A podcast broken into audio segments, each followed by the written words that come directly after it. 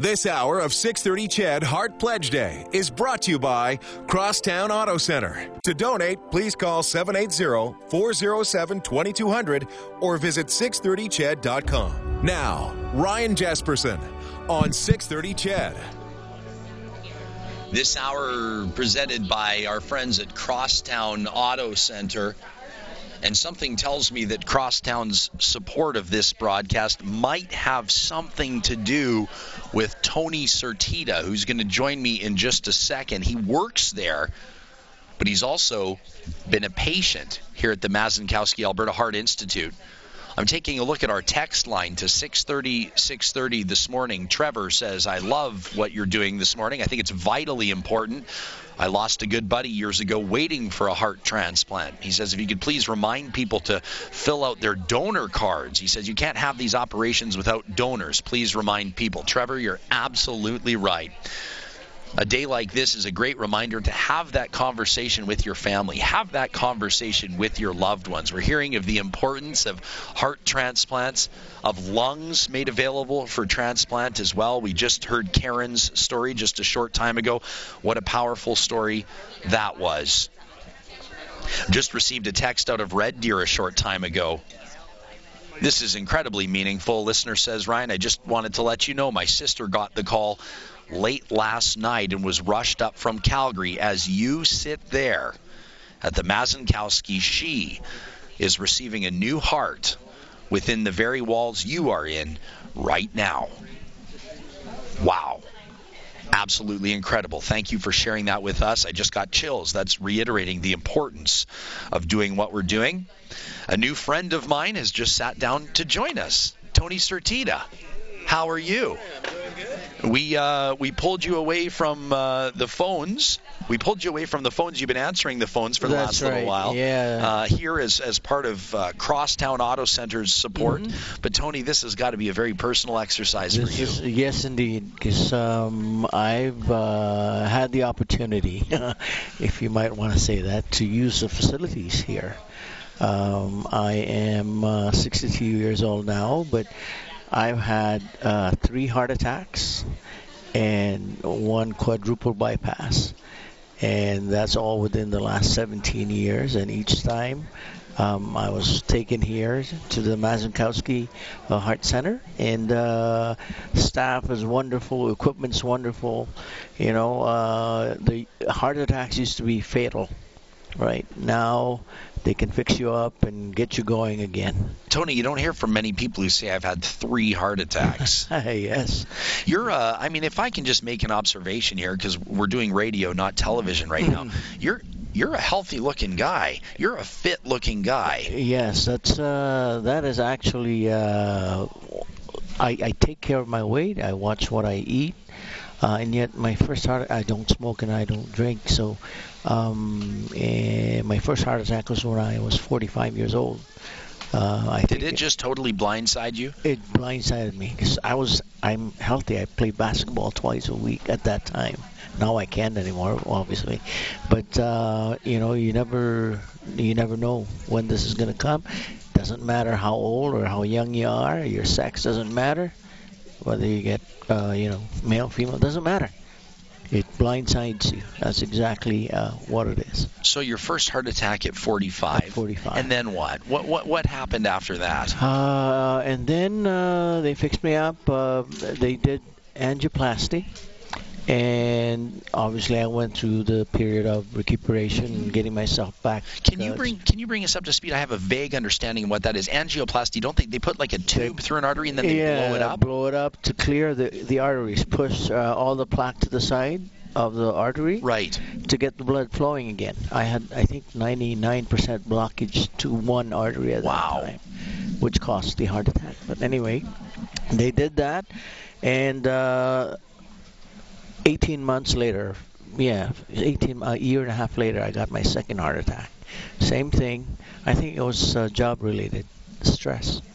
Uh, you know, when you go through uh, a stressful period, um, your your chemicals and the body reacts, you know, and, and messes up your uh, your balance, um, so that things like this can happen unexpectedly.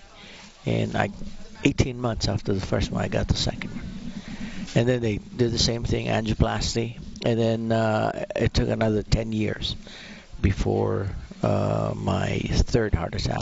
what was that time like in between, Tony? After your second heart attack, your second angioplasty, obviously, yeah. like you said, you know, you, you'd lived a healthy lifestyle. This wasn't the type of battle that you expected to find yourself fighting. Did were you living on pins and needles, wondering when the next one might happen? Yes. Um, the first year, I would say, after the second one, I was really, really scared. Um, I was very careful about everything, you know, that I do and so on and so forth. But because the rehab program that they have here, uh, they got me back up to uh, physically and uh, you know spiritually. Because um, you know that depresses you one after the other within 18 months. It just messes up your psyche. Um, so the rehab helped um, and then uh, um, the physical activities that they had me going for the three months after uh, got me back. And uh, from that point on, I just started watching what I ate and uh, and uh, led a healthy lifestyle. Because there's only so much you can do. Exactly. Right? Yeah. And I mean, and once you're sitting there controlling everything you can control, like yeah. you said, diet and exercise and lifestyle. Absolutely. Yeah. You know, I mean, and then the rest of it is out of your hands. Exactly. So. Uh, I'm only I'm, I'm very thankful for, for the facilities here because um, eh, you know um, uh, if I were I'm I'm originally from the Philippines. If I were in the Philippines, I the first heart attack would have would have uh, you know caused me to pass. Mm. Uh, but here uh, they have everything here. That's why the support and um, you know fundraisers like this uh, are very critical um, to the province everyone comes into here, right? stories like yours that are reminding us this that, yeah. that, that, this is impacting people from all walks of life, and yeah. I mean, in your case, people that that started their life on the other side of the world, and and, and I and I suppose, yeah. I mean, it it sounds kind of strange when you're talking about a guy that's had to go through three heart attacks to call him lucky, but lucky enough to be able to have the Mazankowski here. Absolutely. Yeah. It's 6:30 CHED Heart Pledge Day. The website is heartpledgeday.ca. The number to call 780-407-2200. K. Thank you for that $100 donation. And, and, Norma W., thank you for your $100 donation. And, and Sylvia stepping up with a $200 donation. Paige W., thank you for that $50 contribution. And Al G., thank you for donating $25. All of these donations are going to further the good work here at the Mazankowski Alberta Heart Institute.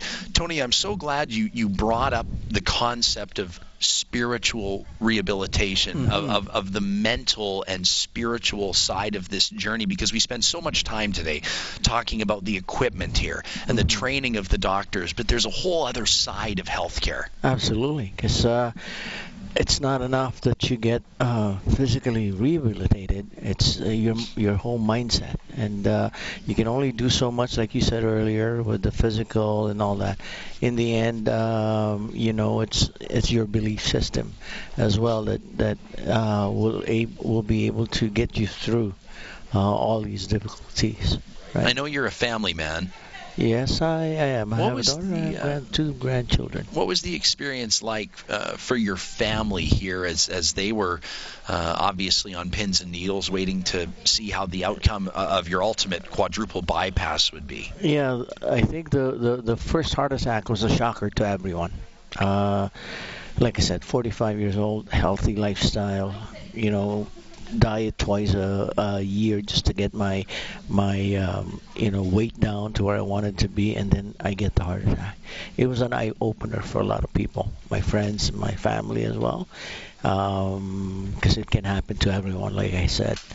And then the second one came, and then the third. People say, you know, you've uh, used up four lives of your nine lives. he must be a cat. Uh, but yeah, I, I, consider myself lucky, and uh, the support uh, mechanism around my family is just wonderful. It was back in December of 2012 that you experienced that uh, third heart attack. The third heart attack, and and, then, and that that one was a bit of a game changer for you. Exactly, because uh, I didn't expect you know, just like the first one, I guess. Uh, it just came. It just came. I was healthy, right? What was what was that day like, Tony? Do you mind telling me about it? Um, I uh, that was December 27, I think, when when that happened. I worked uh, all day. I came home, and I couldn't sleep because I felt uh, I I thought I had uh, indigestion, like heartburn. I uh, tried to sleep it off, but I couldn't sleep. There was just this. You feel something is wrong, but I couldn't, you know, pinpoint what it was. And then I tried, you know, um, going to the bathroom or washroom, and then I knew it clicked. I said, "This is a heart attack." So I called my uh, my wife and said, uh, "Take me to the hospital." You didn't call an ambulance. No, uh, the doctor yelled at me. Yeah. The staff yelled. I feel me. like I should yell at you too. They said, you know, you could have died on the way here. Yeah. And I was slumped on the floor, and Oh, Tony. my God, it was uh, it was scary. I thought I was I, honestly this last one. I thought I was gone.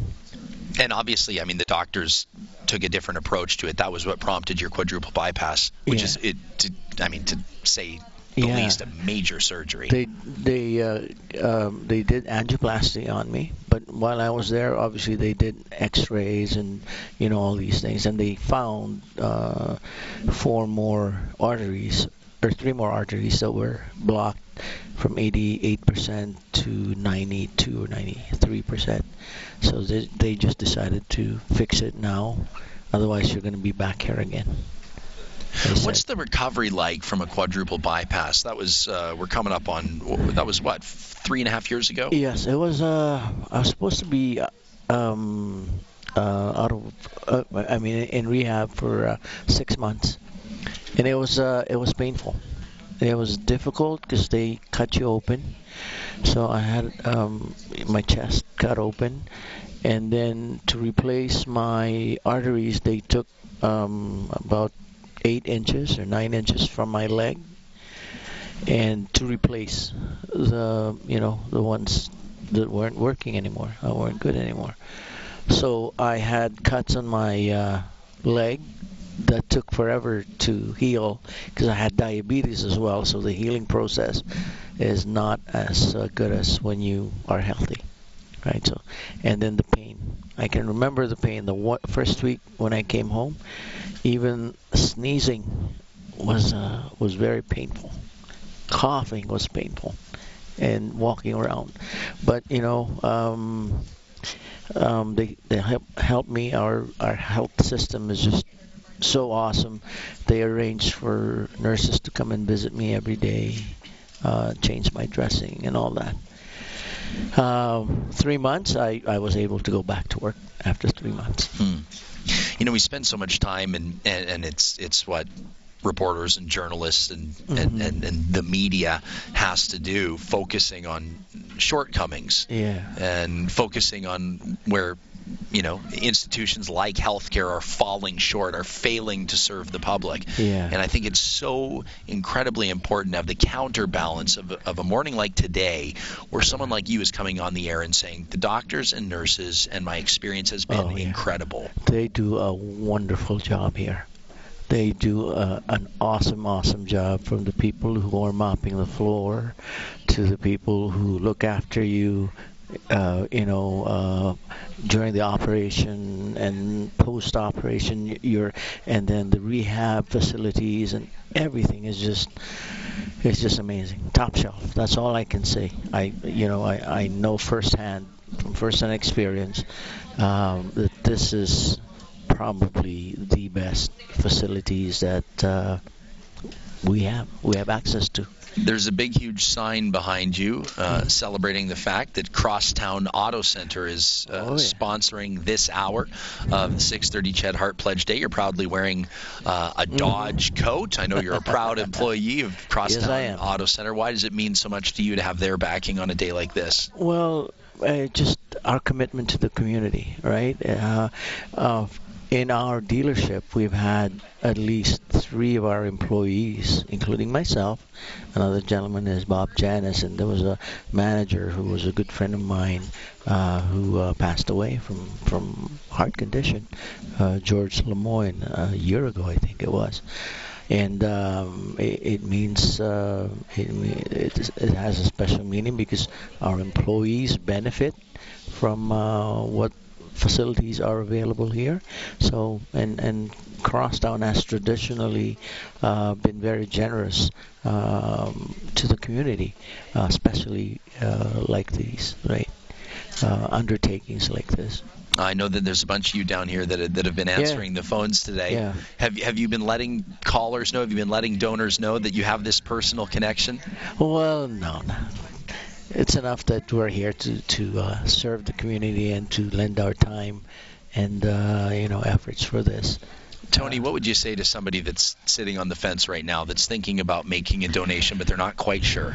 Um, we need your help, right? Um, you never know um, who this disease uh, will um, will attack, and you you don't know who it will benefit. So you know, extra 20 bucks that you have, a 100 bucks, it doesn't matter.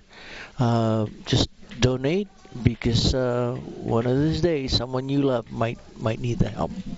Tony Sertita, representing yeah. the Crosstown Auto Center, and thank you. And I'll call you a proud graduate of the Mazankowski Alberta Heart Institute. How's yes. that? All right, good. That's that's wonderful. Thank Tony, you. it's a pleasure to talk to you. All Thanks right. very much. If you'd like to answer the challenge that Tony just put in front of you, you can call right now 780-407-2200. He's actually uh, making his way right now back to the phone, so you never know. It, it may be Tony Sertita that picks up your call when you dial 407 2200. If you're calling from outside Edmonton, the number is 1 866 407 2211. You can dial that toll free.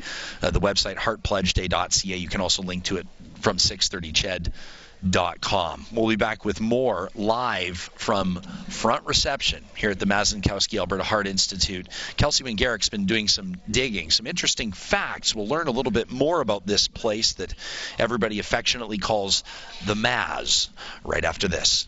Live from the Mazankowski Alberta Heart Institute, you're listening to 630 CHED Heart Pledge Day, proudly presented by Durabuilt Windows and Doors. To donate, please call 780-407-2200 or visit 630ched.com. Thanks for tuning in on this very special broadcast here on 630 CHED, an annual tradition, Heart Pledge Day, live from the Mazankowski Heart Institute. Kelsey Wingarick, the producer of this show, you've been hanging out here and and uh, not necessarily behind the scenes because you've been mixing and mingling with uh, not just guests that are waiting to appear here on the radio broadcast, but there's also patients and supporters and staff. This is uh, an incredible morning to be a part of. Yeah, it's phenomenal. You never know what the day is going to be like, how emotional it's going to be um, when you have patients in here. My day started in a really interesting way where it just kind of hit me in the face. I was lost in the parkade trying to figure out how to get to the Mazankowski, and I bumped into this guy who looked like maybe he was 22. And uh, he's, I was like, "Is it okay if I follow you out of here?" And, and he said, "Oh, you're not from here." And I'm like, "No, I've lived here. I've just never been to the Maz." And he said, "You're really lucky. I feel like I live here." He's he looked 22, 23, and he said he spends almost as much time here as he does at home. Um, wow. He's going through rehab right now. So you just right away I came in with this kind. It was almost a wonderful sinking feeling to appreciate that I I am one of the few that doesn't have to frequent uh, any form of a hospital, and you realize how many people this place serves. Yeah, I mean I keep making the same observation because it keeps happening. There's this free flow of people that are walking past our 6:30 CHED broadcast desk this morning, and some of them are smiling, and some of them are not and you don't know what that what each one of these individuals mornings looks like. Uh, you don't know why they're here. You can guess. I, I, was just telling you just a short time ago, we were reading that text message from a listener in Red Deer that says, My sister got a call last night. They rushed her up from Calgary. She's receiving a new heart this morning, right now, here at the Mazankowski. I mean, it, it, the importance of this place is reiterating itself again and again and again. And I do wonder how many people are sitting in this building right now. I mean, you spoke with Karen Hamilton, who had the double lung transplant, and she said she was given like three minutes notice. Your lungs, you, you, you, your wait is over. You have lungs, and she didn't know if it was going to take. And then it's got to happen another, fast, right? Yes, yes. I mean, and then the ball is rolling, and you're on the table, and and then your whole life changes. Yeah, absolutely. I just had a, a piece of paper. Uh, I don't mean to cut you off, but someone just put this in my hand. Another thousand dollar donation. This is incredible. Ched listeners are stepping up today. This donation from Mid City Construction Management Group. Uh, there, there's a line on the on the donor sheet that says, "What led you to donate today?" And I don't know what the story is here, but they're donating in honor of Marion Stonici and that's it's just a name there on the list, but a thousand dollar donation from Mid City Construction. So thank you for that. When you see those kind of numbers, it's just it's absolutely heartwarming that people are willing to step up. And we talk a lot about the economic times, and on days like this, it just doesn't seem to matter. Well, people are donating ten dollars, twenty dollars. It means just as much. Donate what you can. That's the only ask. Heartpledgeday.ca 780-407-2200. We have a guest to prepare for. Yes. We'll be back in just a second. Uh, there are. I wish I could show this to you all right now. People are hugging. People are walking up to the donation table. Uh, there's a guy right now pulling his card out of his wallet to make a donation. Looks like on the fly. Looks like a spontaneous decision. I don't know his name. I'll find it out. That's another $100 donation right there. Look at that. Incredible. His hat says Farm Boy. A good Alberta boy making good on a commitment to the Mazankowski. There you have it. Here are the headlines. From the Mazankowski Alberta Heart Institute, this is 630 CHED Heart Pledge Day. Proudly presented by Durabuilt Windows and Doors. Call now 780-407-2200 or visit 630ched.com. Thank you to Grant and Marlon and John and the Versteeg family and Cindy Kay and Marion and Jed and Blake.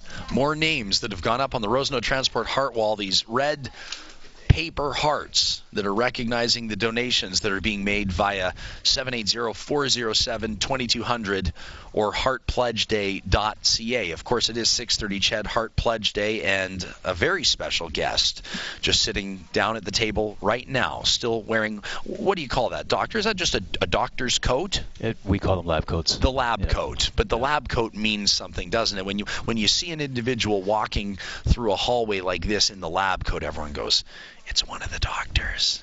That's the assumption. That's correct. Yeah. Dr. Darren Freed, it's wonderful to see you. Did you always want to be a heart surgeon? I did actually. When I was uh, when I was 12 years old, I read a story about baby Fae, who was the one of the neonates that was transplanted with a baboon's heart at uh, Loma Linda University in California. And when I read that story, when I was 12 years old, I know it sounds corny, but when I read that story, I was like, I want to do that.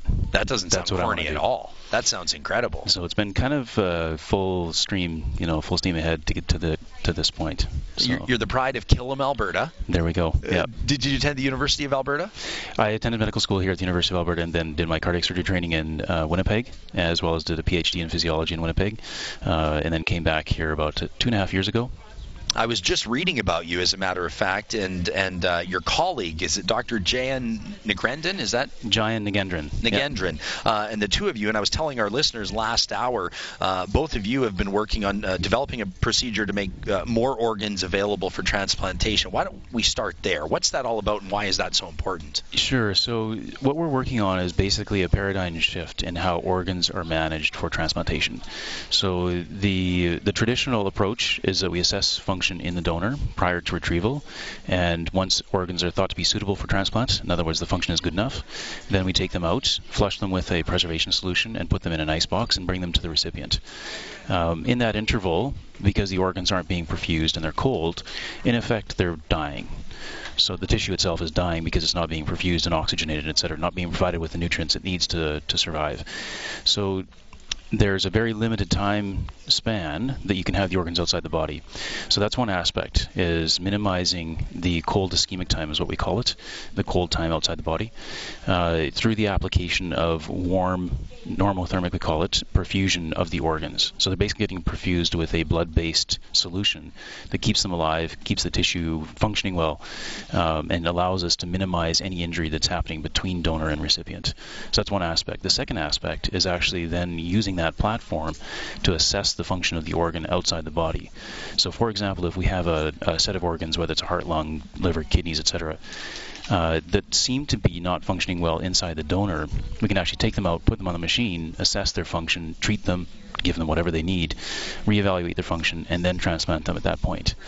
So there's uh, those two aspects at a minimum are what we can actually do to increase the number and quality of organs that are available for transplantation. And this is research that's being done right here in Edmonton. That's correct. But obviously, uh, if successful, the findings or the methodology that's developed would be applicable far beyond the Absolutely. province of Alberta. Absolutely. This has global implications. So you could, you, given the fact that the, the organs are continuously perfused at warm, normal body temperature, you could actually retrieve a heart, for example, in Hawaii and transplant it in Nova Scotia, or retrieve an organ in Europe and transplant it in Vancouver uh, because that time outside the body is greatly extended through the application of this technology. We had an opportunity to talk to Karen Hamilton uh, last hour. Was Karen a patient of yours? She had a double lung transplant. She was actually. She uh, was, your yeah. face just lit up. Do, yeah. do you? Do, do you? Yeah. You must remember specific I patients. remember. I do. I do. And that's um, Karen's story is an absolutely amazing story, and she's turned into uh, such an amazing ambassador for this whole field of transplantation. Um, I think she's paying back, you know, in heaps and mounds more than uh, than what we provided her with in terms of her transplant. We were asking her in, in, in layperson's terms to describe for us her understanding of this ex vivo lung perfusion device, and, and I think you were just describing essentially the same thing from from yeah. a, a, medical perspective. Exactly. Yeah. And, and she was saying, as far as she understood it, the lungs that she has right now, the lungs, and this blows my mind, doctor, the lungs that she's breathing with as we speak were not appropriate for transplantation four hours before they went into what they call around here the lungs in a box. That's absolutely correct. Those lungs would not, if it weren't for this technology, those lungs would not have been used for her transplant. It's not to say that she wouldn't have ultimately got a transplant from another donor, but she would not have received those particular lungs. Um, so that's just one really close to home example of how it changes lives. So technology. for a transplant surgeon like yourself, and as I understand it, you, you work with both lungs and the heart. That's correct. Uh, can you comment on on whether or not there's a shortage of available organs. I mean, I know people right now. I just heard from a listener by the name of Gerald who says, if you have a second, please swing by and visit my friend. He's at the Mazankowski right now, waiting on a heart. I mean, how significant of an issue is this? It's a it's a huge issue. There's transplantation is the gold standard treatment for patients with end stage organ failure, whether it's hearts, lungs, livers, or kidneys. Um, and the only reason why we can't transplant more individuals is because of a limited number of donor organs. The unfortunate statistics are that we only use about one in five hearts or lungs that are offered to us. Really? Because for a variety of reasons, but one of the most common reasons why we don't use the other four out of five is because of poor function that we see in the donor. So it's thought to be unsuitable for transplant. It doesn't have good enough function in that donor that we can't therefore transplant it. So that's what I was alluding to with the other aspect of this technology. It actually allows us to say, you know, we're going to take every single organ we get offered, we're going to assess it on the machine, treat it, intervene, do whatever we need to do, get it functioning better, and then transplant it, or perhaps not. Ideally, we would like to transplant every single organ we get offered, as long as there's a suitable recipient. Um, but that's how we're we're hoping and expecting that we're going to make a significant dent in uh, transplantation numbers and save more lives, improve uh, folks' quality of life. They provided me with some background information here leading up to this conversation with you, and, and there's a, a number, there's a, uh, a statistic that really jumps off the page, and that is the speculation or the expectation is that if this ex vivo lung perfusion was performed just 15 times a year, let's say for the case of conversation, if it's performed once a month or yeah. so, uh, it's estimated that death on the lung transplant wait list could be reduced by as much as 50%. That's correct. That's correct. We're we, talking about life and death for people. That's absolutely right. Just because you get listed for transplantation doesn't mean you're going to survive to a transplantation. Um, and that's particularly difficult in lungs where we don't have a good uh, mechanical solution. So with hearts, we have mechanical heart pumps that we can put into people that will pump the blood for them. We call it a ventricular assist device, um, and that can be used as a bridge to get a heart, a heart transplant. There's no equivalent with lungs. So we don't really have a good way to bridge people who are dying, needing a lung transplant, to actually get to a lung transplant. Can I ask you a bit of an abstract question? Sure. Is it ever the 12 year old you that's walking through these hallways? Oh, almost always. I think most would say. Um, I love what I do, and uh, it's a joy to be able to come here and and uh, work on these problems. That's what really drives me is addressing these problems and sorting them out.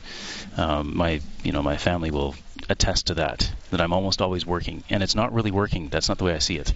Uh, it's doing what I'm passionate about. Um, obviously, professionalism is is key, and that 12-year-old has to maintain a high degree of professionalism. but uh, but yeah, that's definitely this is all driven by my own curiosity, the scientific curiosity about how we could actually treat organs better to get more life, uh, life-saving uh, transplants done. Well, doctor, I mean, it's not lost on me that your work and your research could ultimately save my life someday, or the life of somebody that I love. So thank you. Uh, I want to say this with my eyeballs burning lasers into yours. Thank you for the work you do. You're and, very, and very thank you for talking to us today. Somebody right now is is teetering uh, on the fence, trying to decide whether or not they're going to make a sizable donation. I, I just know it. What, what's your message to that person? Everything that we've done is on the basis of somebody donating money.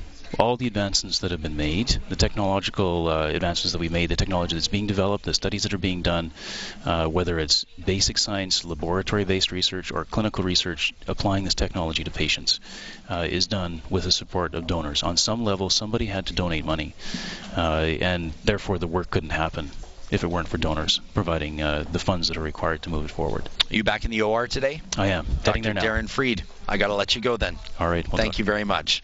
When we come back, we'll talk to Dr. Freed's colleague, Dr. Gurmeet uh, Singh, uh, an intensivist and cardiac surgeon here at the Mazankowski Alberta Heart Institute as 630 CHED Heart Pledge Day continues. The number to call 780-407-2200. Live from the Mazankowski Alberta Heart Institute, you're listening to 630 CHED Heart Pledge Day, proudly presented by Durabuilt Windows and Doors. To donate, please call 780-407-2200 or visit 630ched.com.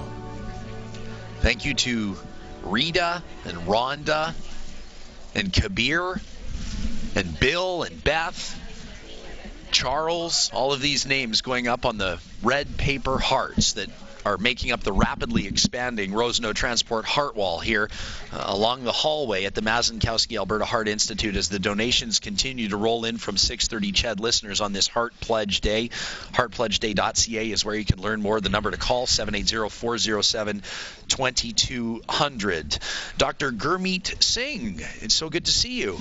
Thank you for having me on. I, I get to uh, dismiss one uh, impressive surgeon and, and welcome another, and uh, I'm always put back on my heels when I can barely pronounce what someone does for a living. What does an intensivist do? Well, first of all, thanks for that introduction. Did my mother uh, already call in? Is yeah, that? that's right. Um, so, an intensivist is a subspecialist in critical care medicine. So, all of these uh, individuals look after the sickest, sickest of the sick, the critically ill. And uh, people go into critical care medicine after establishing another base specialty. So, in my case, it was cardiac surgery, and then I did critical care medicine after that. So, is it fair to suggest that sometimes you're meeting patients or you're working with patients on what might be uh, the worst day or the worst week of their life? Uh, that's entirely accurate, actually. And you know, one of the things about critical care medicine is you do meet them at the uh, lowest point potentially of their uh, trajectory, and then to try to turn that around with them and their families and to try to see them through the completion uh, of their course in the ICU. Uh, it, it, it goes through various different phases after that as well. So you work in, they call it, and I, and I keep hearing people refer to the CVICU. That's the cardiovascular intensive care unit, correct? That's right. So is this where someone's arriving, I mean, from the Stars Air Ambulance or from ambulatory care right into the ICU? Is this when you're seeing people?